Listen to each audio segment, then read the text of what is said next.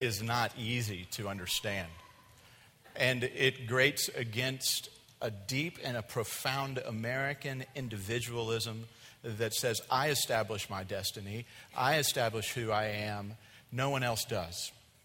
Now, if you hold that mindset, the gospel is incredibly difficult to get. Because what you have to do is you have to understand no, though we individually have fallen, we stand under Adam's fall as well. And we then also are saved because of Christ's work. He represents us, He does that for us. And that's great news because the reality is none of us would be able to fix ourselves. None of us. I try constantly. I have read you can go to my office. I've got book upon book about organization and leadership and how not to forget things and how to uh, do reminders and do all this stuff. I've got reminders of reminders. I feel like it's a wonderful life with all the little, you know, the uncle with all the little pieces of string around his fingers, and he looks and he goes, Oh, that's supposed to remind me of something. That's sometimes how I can't fix myself. And that's just on little things of reminding me the deep and profound things, there's no way I can fix myself. But Jesus says that I came and I fixed you. That's what we've been talking about. We've been looking at this, this idea of, of the gospel. The gospel is simply a statement of good news. And we're looking at the gospel of Jesus Christ as Paul has been writing his letter to the churches in Galatia, which would be modern day uh, in Turkey. He wrote this letter, and it was circulated around to these churches there in Galatia, in that region. And they would have read it, and they would have been encouraged and challenged. He understood that these churches had started out well. Uh, they got going well. They understood the beauty of the gospel. They were thriving. They were growing. Other people were drawn into their ministry and into their midst, and they were becoming uh, Christians and giving their lives to the Lord. But then all of a sudden, something very subtle but sinister, something very. It, played to the human intellect, but yet it was damning. And that was this group that came into the church and began teaching that it's Jesus plus something else. That you do definitely need Jesus. You do need to believe that Jesus was the Son of God, and you need to believe that He died on the cross, and you need to have His righteousness, but you also have to add into it your own righteousness. If you were not a Jew by birth, you would have to be circumcised. You would have to have a physical mark on your body to show that you were now coming into the body of Christ. Or you would have to eat in a certain way or do certain things. It was the do's and the don'ts. Uh, it was a deep and profound fundamentalism that came in and basically said, Jesus plus your actions gets you to heaven. Or Jesus plus your actions keeps you going along and changes you. Well, Paul writes this letter and he says, Folks, that's not it. You've gotten sidetracked. You've begun to turn away from the true gospel. And this other thing that you're hearing is not good news at all. It actually is damning. Now, the danger with that is this. This isn't just a historic letter that was written a few thousand years ago that they read and it has no meaning for today. This is actually going on within churches all around the world today. All around the world today. And in our own neighborhoods and in our own country, this is happening. Now, it's using language something like this Are you a believer? Yes. Have you been baptized by the Spirit?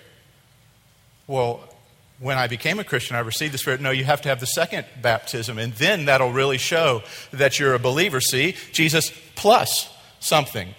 Oh, you're a Christian. Have you done this? Do you drink? Well, I do. Oh, well, see, in order to be a Christian, you can't do those things. Do you do this? Do you do that? Oh, it's Jesus plus something else. I was on the mission field with a man, and his gospel was this. He came to me and said, Bill, do you speak in tongues? And I said, No, I don't. He said, Well, then you're not saved. Now, what he was doing was exactly what Paul was saying adding something more to the gospel. And Paul is fighting for the heart of the Christian faith. And so, folks, this is imperative. This is important stuff that we're dealing with because out of it flows everything else that we understand. It's who we are in Christ. And we said that the key verse within Galatians was the verse said, For freedom Christ has set you free. Don't return again, therefore, to a yoke of slavery. Stand firm. He said, Christ has set you free. Don't return back to slavery. Don't go back to the law. Don't go back to trying to prove yourself. We said we need to understand the difference between the imperative and the indicative. You remember this? Those of you who are new, you're going, ah, this church is too much for me. I don't. Uh, uh, and those who've heard it go, I thought you were going to stop that. We said you have to understand the indicative before you understand the imperative. What I mean by that is this the indicative. For Christ has set you free. Christ has died on the cross for you. Christ has done this for you. Completed, taken care of, once for all. Now, therefore, based on what has already happened, stand firm. Live a holy and righteous life. Do all things unto the Lord. Do you see? If you switch those things, how backward it gets. If you were to go and look at the Ten Commandments, they start, and I always say to folks that the most important part of the Ten Commandments is the preamble or the prologue to the Ten Commandments. And most of you don't know it and haven't read it, but it's the important part, for it starts like this. Most of you think that the Ten Commandments starts with, You shall have no other gods before me. Don't take the name of the Lord in vain or lightly.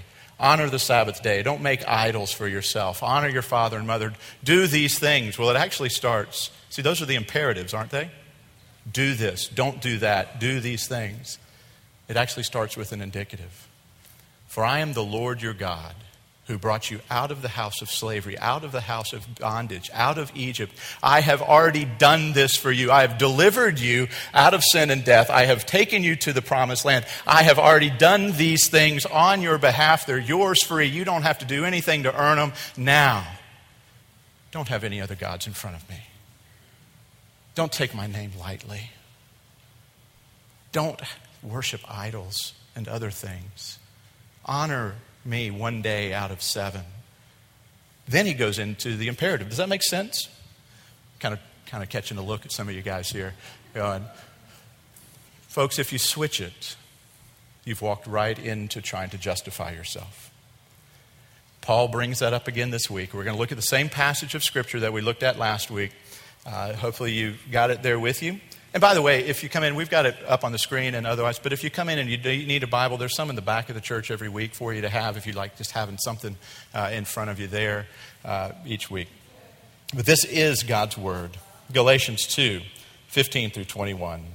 We ourselves are Jews by birth and not Gentile sinners. Yet we know that a person is not justified by works of the law, but through faith in Jesus Christ. So we also have believed in Christ Jesus in order to be justified by faith in Christ and not by works of the law, because by works of the law no one will be justified. But if in our endeavor to be justified in Christ we too were found to be sinners, is Christ then a servant of sin? Certainly not. For if I rebuild what is torn down, I prove myself to be a transgressor.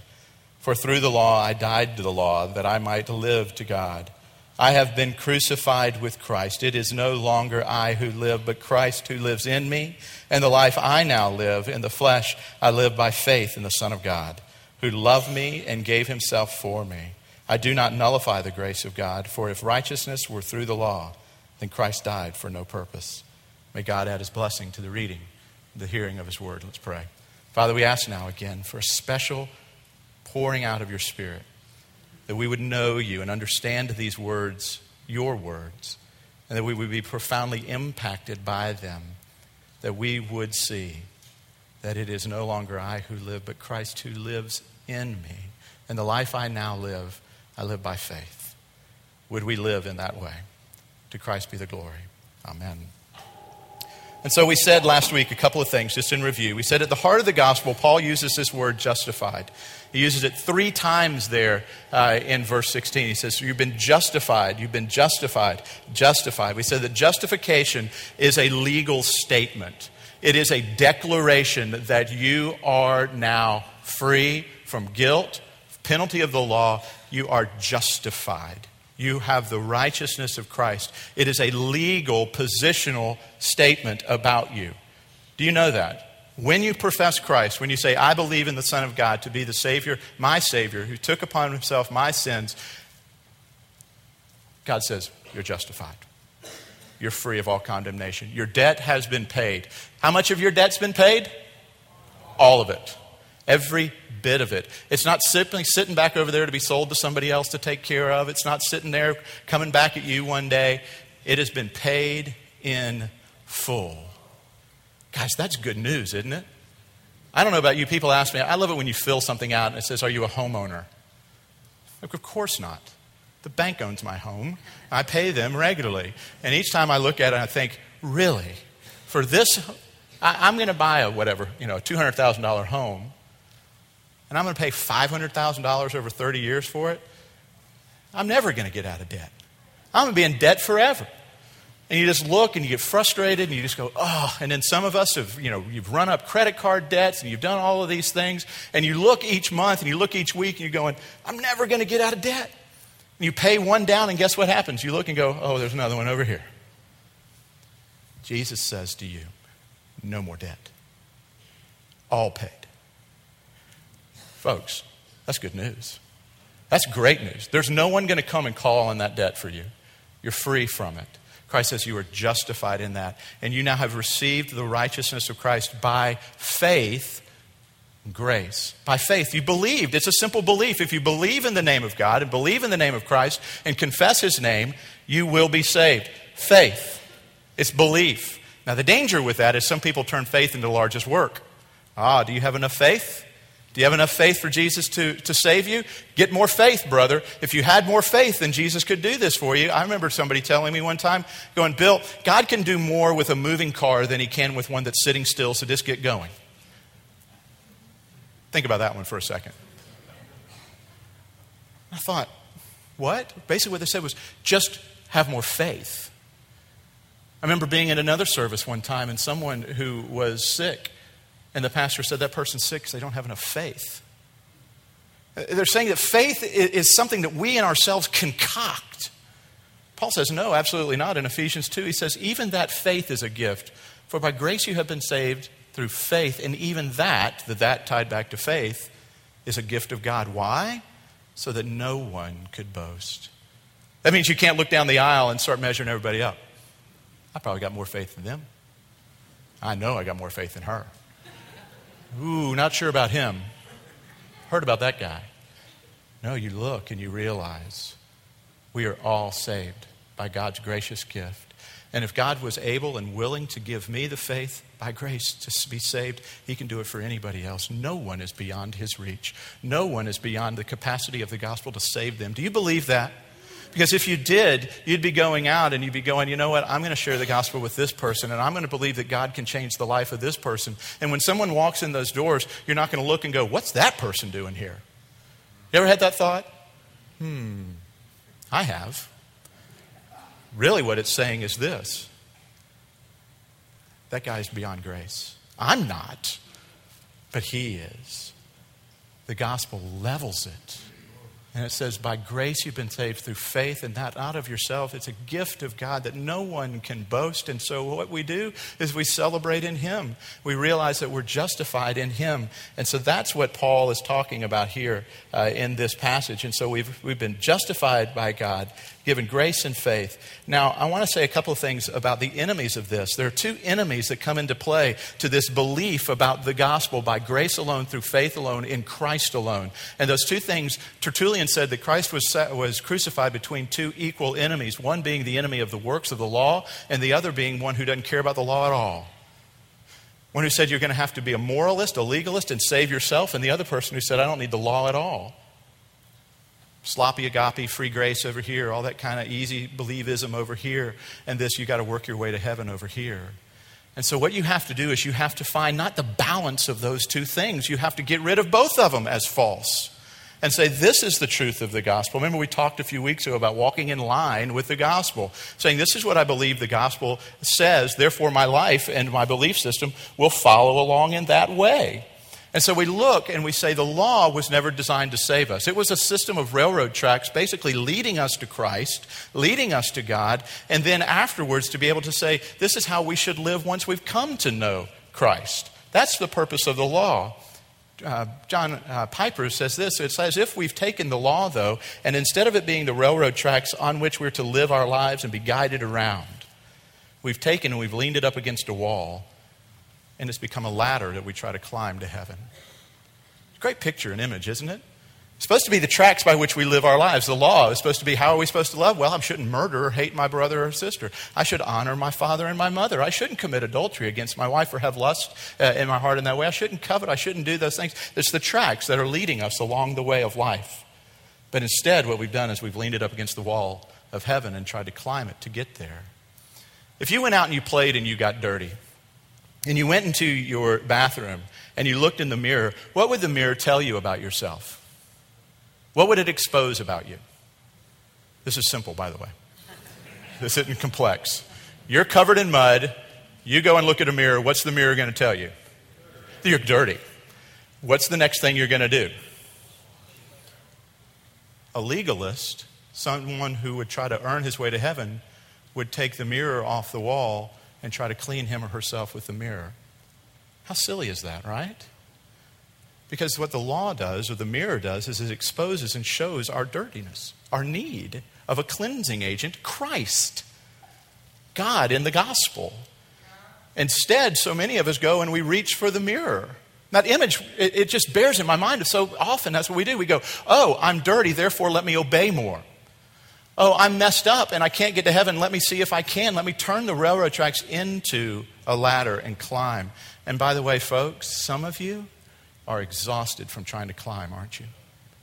You're trying to earn God's favor, and you never know whether you have it.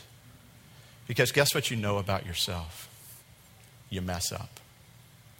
You know that better than anybody else. And guess what you have in your lives? You have people who regularly remind you that you mess up. Don't you? All around you. They remind you of that. Parents remind kids of that. Teachers remind students of that. Spouses remind spouses of that. Kids remind parents of those things. We all are reminded of those things constantly and regularly. And we are worn out. Wouldn't it be nice if there was a way that you wouldn't have to be worn out anymore? You could quit trying and you could know that God's already done it for you. How many of you all would enjoy knowing that's true about you? Boy, I would. It would change the manner in which I live my life because I wouldn't keep trying to please my Heavenly Father so that He would love me. I would please Him because He loves me. I had a great dad. He passed away almost 20 years ago now. But my father, in all of his great things, also had this, this tendency to point out the wrong, to point out the failures, and to say, come on, you got to do this, you got to do this, you got to build it back up, you got to work it out. I went away for a few, uh, I guess for a week a few years ago, and I was journaling, and I remember writing in my journal this How long am I going to try to gain the affection and the approval of a dead father? I was living my life going, I wonder if dad's pleased. I wonder if he'd say, attaboy. Or I wondered if he'd go, Oh, Bill, all the potential in the world and you still keep messing up. Or as my economics professor said, McCutcheon, you're the worst kind of student I have. You're an A student who settles for B's. Now, there's a recommendation for you. And eventually, when you realize that you can't measure up, guess what you do? You quit trying. You believe the lie, and you just say, forget it. Forget it. Do you want to know why so many young people and young people who grow into be older people who have grown up in households and in churches that preach law, law, law. Do this and God will like you. Do this and God will accept you. Do this and you can stay on your way to heaven. But if you step off, maybe you're going to lose it. Maybe you're going to lose that salvation. Folks who grow up in that have a tendency at some point in life to do this I've had enough of it. I'm done with church, and I'm done with God, and I'm done with everything else about it. Some of you may be tiptoeing back into church, wondering if that's what you're going to hear today. And what I want you to hear today is this In Christ, by faith in Him, you have the full pleasure of your Father in heaven. Not based on anything that you have done, but on what Christ has done on your behalf. That's the good news of the gospel. And what that should lead us to then do is to desire to please our Father. And the best way to desire to please our Father, the best way to do that, guess what? God gave us a bunch of those. Love your wife well. Honor your father and mother. Does those sound familiar? It sort of recasts the Ten Commandments, doesn't it? That they not only have their use to drive us to the cross of our great need, but then once we come from the cross, it shows us how it is that we're to love our Father. So the law has a place in our lives. We don't just get to throw it away. There are too many Christians now who say, hey, I've become a Christian. I can do whatever I want to do. I can live and sin and do. And you know why? Because Jesus saved me. I remember I've talked to people regularly and go, you, you profess to be a Christian. Help me understand this part of your life. I'm forgiven for that.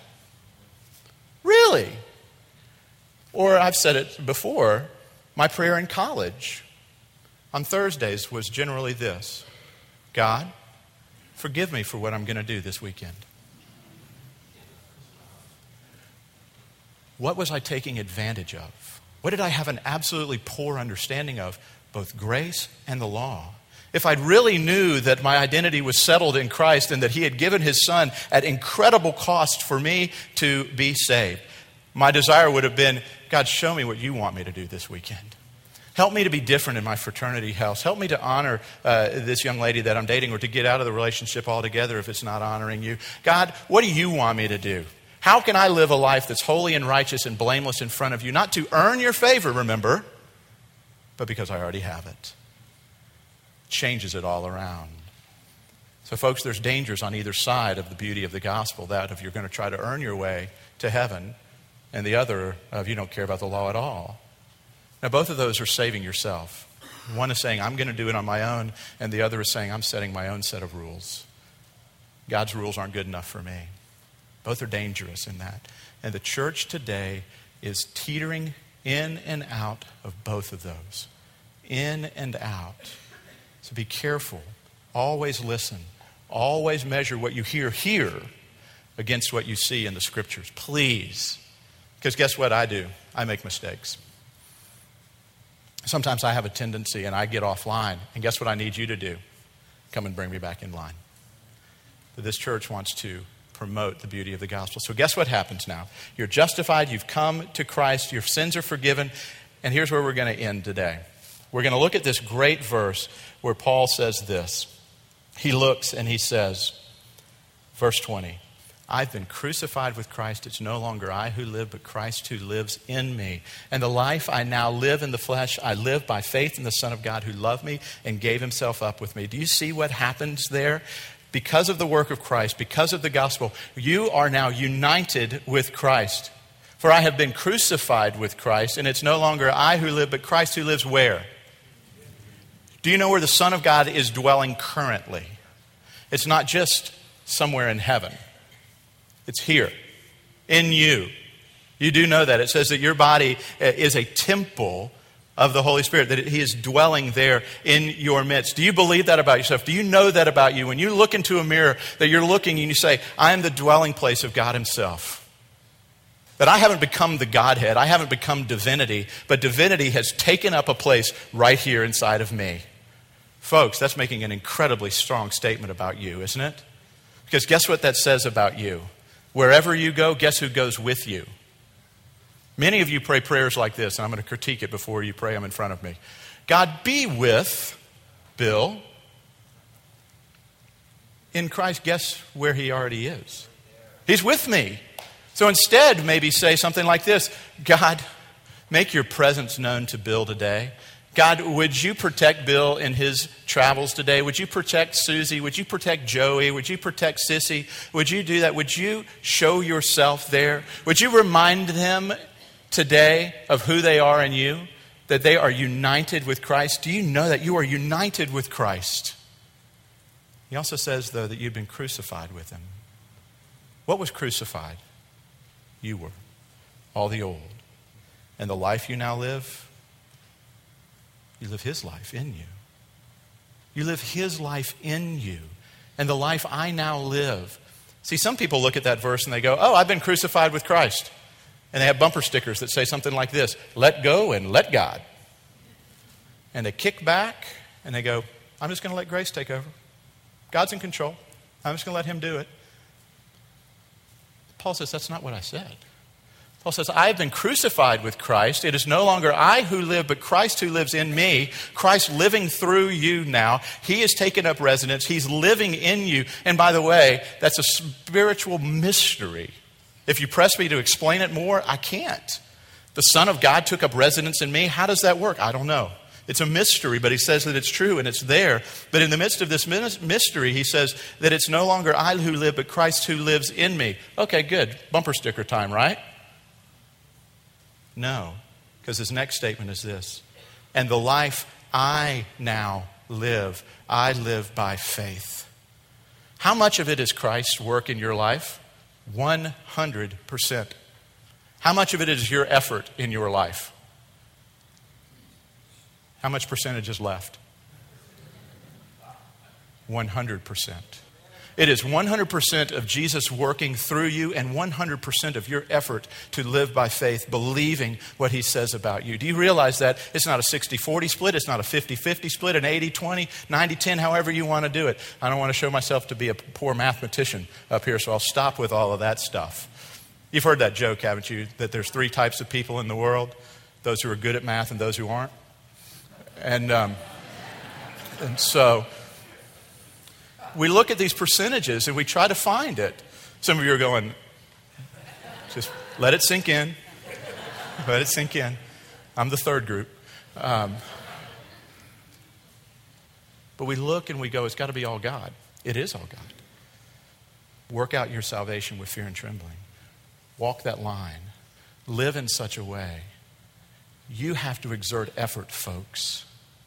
You have to exert effort to live this life. You have to fight the fight of faith. You have to exert those things. People would say, It's just too much for me. Yeah. You know that there's not a passage in Scripture that says God will never give you more than you can handle? You do know that, right? Most of you think it's written there. God constantly gives us more than we can handle. Why? So that in our efforts, we would also have to look and go, I have to have the full strength of the Son of God who dwells in me to overcome this battle. I'm not just David out there, he has to be my David because the Goliaths that I face in my life are too strong for me. And I'll fight them. But if I'm not fighting in the power and the strength by faith of who it is that dwells in me, I'm going to lose every time, folks. You realize that. It's by faith you claim the promises of Christ of going, This is who I am. I am more than a conqueror in Christ. I am a beloved son or daughter of the King. I have been adopted into his family. I have the power of God dwelling in me. My name is written in his book. All of my sins are paid for. I am his. I'm precious and I'm dear and I'm strong in him. Will you mess up? Absolutely, you will. And so will I. We will fail. But the reality is this you have God dwelling in you, the hope of glory, living out his life through you. And so, as we begin to approach life, maybe approach it a little differently like this. Maybe begin to look at life this way as I look at my wife and my kids of going, God, would you love them through me? And would you help me, God, love them? You see both things there? God, love them through me. God, help me love them. Help me to be a better husband. Help me to be a better father. Help me to fight my tendencies, which I have in the flesh, those things that are old, and to keep coming back. That battle that Paul talks about, that he says there's a battle of the flesh and a battle of the spirit that are going on. And folks, know this if there's a battle going on inside of you about these things, that's a good thing, by the way. If there's no battle, you should be concerned. But fight. Fight for the life I now live. I live by faith in the one who gave himself, and we're going to end with this today, for whom? Who did he give himself for? Let's all say it together. He gave himself for me. Try it again. He gave himself for me. Go look in a mirror today. This is your homework. I may have given it to you last week. I can't remember. There's that memory thing. So, look in a mirror and say, Jesus Christ died for you. Jesus Christ loves you. Jesus, Jesus is proud of you. Jesus brags about you in the midst of the saints. Jesus knows you intimately and still loves you intimately. How hard is that to say? Because guess what you see when you look in that mirror? You see the law pointing out your deficiencies. Let that mirror reflect the beauty of Christ, saying, I see perfection. I see glory. And I hope our church is a place that becomes an encouragement. An encouragement on two things. One, know who you are in Christ. Remind us constantly of who we are in Christ. This is who we are. Preaching the good news, encouraging one another in that way. And then on the second side, help us each fight the battle because I'm going to mess up, you're going to mess up. My role in your life is not to be your best friend. I hate to break that to you. My role in your life is to help you see the beauty of the gospel. And your role in my life isn't to be my best friend, it's to be my brother or my sister and to point me along the way to go, Bill, don't give up the fight. Fight. Fight for your children's hearts. Fight for your wife's heart. Fight for the hearts and the minds of your friends. Fight, fight, fight. Live that life well because there's one who lives in you and he can do it. Do you believe that today? Do you believe that the God who moves mountains and the God who created everything by the simple speaking of his voice can come in and overwhelm your life and do incredible things more than you ever dare ask or dream or imagine. Do you believe that today? If you do, would you live that way? Would you live by faith believing that? Because there is an enemy who loves to tell you you don't have what it takes. You don't have what it takes. And there's a God who's screaming from heaven and speaking quietly, Yes, you do. For you have my son and He's enough. Let's pray.